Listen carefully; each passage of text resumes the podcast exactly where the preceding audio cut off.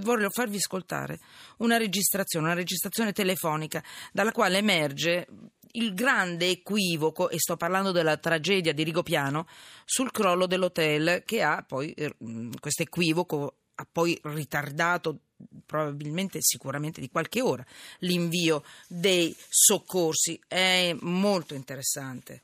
Io vi chiedo di ascoltarla e poi insomma sentiamo ne parliamo anche con Fabio Tonacci che è già in linea è una telefonata che ha alimentato la confusione e probabilmente ha smontato l'emergenza mm, sentite un po' dai sentiamola Eh, Daniele? Oh Bruno, ciao.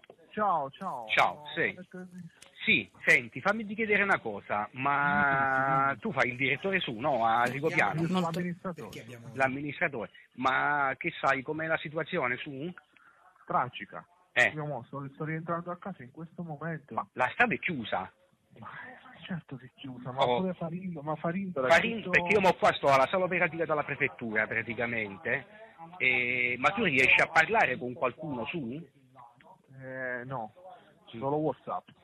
Allora, vedi un pochettino, eh, perché mh, abbiamo Cosa ricevuto... vuoi sapere? Perché io sono... Eh, allora aspetta un attimo che ti faccio parlare direttamente col direttore. Abbiamo ricevuto una telefonata eh, un po' strana e volevamo accertarci un attimino. Dottor Lupi, dove sta? Aspetta un attimo, eh. Dottor, eh, ho trovato il... Un attimino, un attimino che c'è invece Sì. una, una, Ah, una criticità notevole. Aspetta un attimo che ti passo direttamente il dirigente, aspetta, eh. Sì. Il, il responsabile, pronto? Sì, pronto. Allora, sono, sono il dottor Lupi, sono il dottor Lupi, sono stato spesso ospite da voi, ultimamente proprio quando è successo il secondo terremoto, e ho visto che tutto là, la, la struttura in cemento armato. Adesso abbiamo avuto una telefonata di una persona che diceva che l'hotel Ricopiano c'erano feriti, cosi per crolli, eccetera, eccetera. Abbiamo una telefonata registrata nella nostra centrale operativa. Questo Ma telefono, no, attenzione, questa, tele- questa telefonata registrata nel nostro sistema 118 eh, non risponde poi più. A noi, benché ci si metta trucco, trucchetto, anonimo, eccetera, il nu- numero di telefono ci appare sempre e quindi non ci appare più. Tu hai notizia? Ma certo che ho notizie. Quindi no, tutto a posto. Cioè, tutto a posto, Ah, benissimo, benissimo, guarda, mi fa un grande piacere, sarò tra poco a metà febbraio di nuovo vostro ospite e quindi No. che devo dire? L'importante è che è sicuro che non ci sia niente. No, io sono stato fino a mo' in, in collegamento. con- Allora, tramite perfettissimo. WhatsApp, tramite WhatsApp perché... eh, Perfettissimo, comunque, perfettissimo. sta, noi abbiamo una parabola per cui il segnale internet è garantito, io riesco a comunicare con Perfetto, WhatsApp e perfetto, tutto quanto, ma non... no- perfetto. Direttore, mi dà un gran sollievo. Cioè, Eh, no- no, noi dobbiamo cioè, sempre accettarci, no, con l'aiuto qua del nostro amico comune. No, va bene. Va benissimo, grazie, grazie, grazie. grazie. Niente, grazie. Fabio Tonacci, giornalista del quotidiano La Repubblica, siete stati i primi a far sentire, a pubblicare questo commento anche su repubblica.it. Benvenuto, ciao. Ciao Fabio. Buonasera, ciao. Ciao Fabio. Ascolta, raccon- dacci tutti gli elementi che ci possono servire per capire come questa telefonata, questo documento possa entrare nell'inchiesta a questo punto e perché è così importante. È un documento importantissimo perché spiega perché questa eh, l'emergenza sul, eh, iniziale, cioè della slavina, viene sottovalutata, non viene capita, viene considerata una bufala. Allora, un passo indietro. Vabbè, questo video, questo audio l'abbiamo pubblicato in esclusiva su repubblica.it. È l'audio che fa, che fa riferimento a una telefonata che avviene intorno alle 17.40. Gli orari sono fondamentali. Allora, la valanga sull'hotel arriva intorno alle 16.46, fra le 16.46 e le 17 diciamo. Alle 17.09 c'è la primissima telefonata di eh, Giampaolo Parete, il superstite, che chiama il 118 e dice espressamente che c'è stata una slavina, che, stata, che l'hotel è crollato e che ci sono dei dispersi. Ok? Quindi eh, cosa succede? Sì. Che questa telefonata finisce al centro di coordinamento dei soccorsi che è ehm, attivato in prefettura.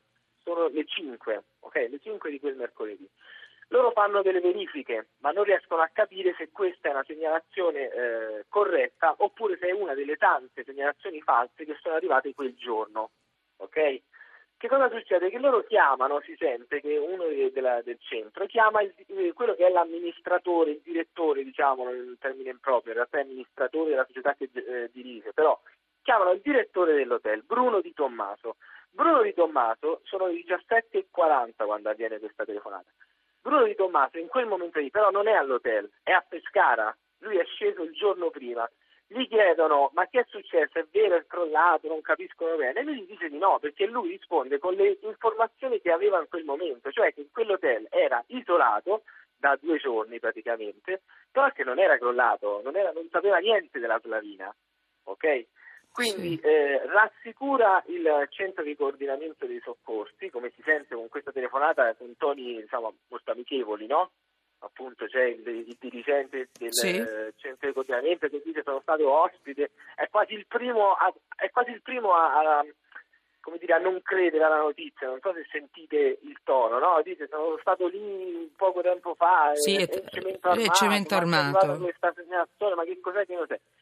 E il direttore ignaro di quello che è successo, perché sono passati pochi, pochi minuti da Pochi minuti, questa è la cosa impressionante.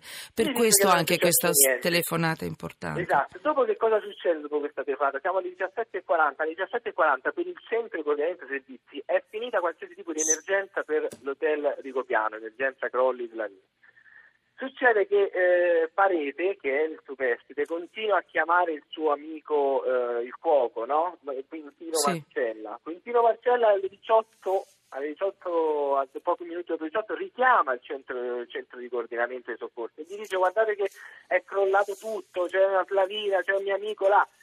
Loro, anche in quel caso lì, loro eh, considereranno questa, considerano questa segnalazione una bufala perché hanno già parlato col direttore, per loro non c'è più il problema di Copiano, non c'era più.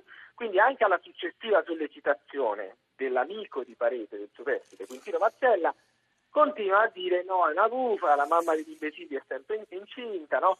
C'è la famosa telefonata, quella della grande sottovalutazione. Si renderanno Sì. conto di quello che è successo solo alle 19, quando un'altra volta Parete richiamerà dall'hotel, lui sta chiuso in macchina, sta congelando, richiama il centro, di, il centro soccorso e dice stiamo congelando, è venuto su tutto, è venuto giù il monte.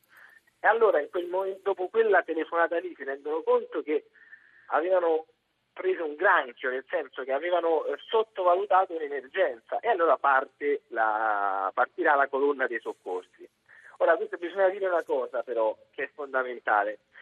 È vero che c'è stato un ritardo dei soccorsi, lo dimostrano tutte queste telefonate, queste audio eh, che stiamo pubblicando. Però è anche vero che purtroppo, probabilmente, anche essere partiti un'ora prima non avrebbe cambiato l'esito. Questo, questo è quello che cosa, poi ha sottolineato anche il procuratore di Pescara in Ma conferenza certo, stampa. Perché, perché i soccorsi poi sono arrivati il giorno dopo, perché ci è voluto 12 ore per arrivare sul posto in quelle condizioni. Quindi alla fine chi Beh, ci sono state due persone che hanno subito il problema del, del congelamento. eh. In ogni caso, eh, questo è un documento importante perché fa capire che comunque qualcuno si è mosso, ha cercato di capire, di verificare. È stato tranquillizzato perché c'è stata quella specie di, possiamo dire, sliding doors, quel momento che è sfuggito in quei dieci minuti, posso dire così Fabio? Sì, Eh, il- l'amministratore del- dell'albergo ha detto va tutto bene e ha tranquillizzato chi stava cercando di capire. Non sono attenuanti quelle che, dic- che sto tirando fuori, eh, vi prego. Però il centro di coordinamento soccorsi della prefettura ha tentato di capire se era veramente una sciocchezza o no quella tele- Poi pensiamo, la voce che probabilmente ha lanciato l'allarme era una voce probabilmente disperata, poteva sembrare tutto il contrario di tutto. Eh, Fabio, ho ancora due minuti. Tu che cosa metti sotto inchiesta a questo punto, in luce di questo nuovo documento che avete tirato fuori voi di Repubblica?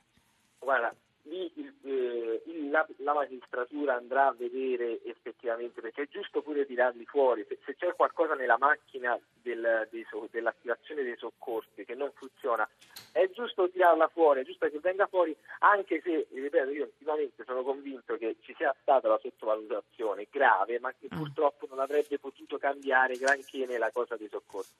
Nella- nel- nell'esito di chi è rimasto vivo e di chi purtroppo invece è Però morto. questo vallo a dire giustamente ai parenti delle vittime. No, no, ma certo, ma le, le Cioè, autopsie dimostrano che alla fine è, più di due ore in quelle condizioni lì purtroppo non resisti a meno che, che se sei sotto la neve. Quindi mh, tenete presente che i soccorsi sono arrivati, la colonna dei soccorsi più o meno arrivano alle 9 di mattina, alle 10, quasi 12, 12 ore dopo. Quindi, quindi, ci sono altre inadempienze esatto, oltre a queste. L'inadempienza è il prima, cioè cosa mettiamo, se dobbiamo mettere qualcosa sotto inchiesta, va messo il prima, va messo il perché quell'hotel, eh, diciamo, quello che sta venendo fuori è che eh, la commissione vacanze, la, la commissione Valangheri del comune di Farindo, Farindola aveva comunque individuato in quell'area un certo rischio eh, valanghe, se non esattamente nell'area del, del, dell'hotel, comunque nella strada, nelle mm-hmm. aree vicino. Quindi bisogna anche chiederci perché hanno permesso l'ampliamento. E allora, tutto quello che è stato detto in questo periodo c'è però si aggiunge anche questo, questo, dannatissimo mondo che si apre con questa telefonata. È stato fatto abbastanza dopo quella telefonata? Si sarebbe potuto fare di più per quelle persone?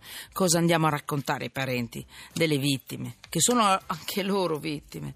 Allora, Fabio, grazie. Fabio Tonacci, giornalista del quotidiano La Repubblica, grazie per questo documento. Grazie a voi.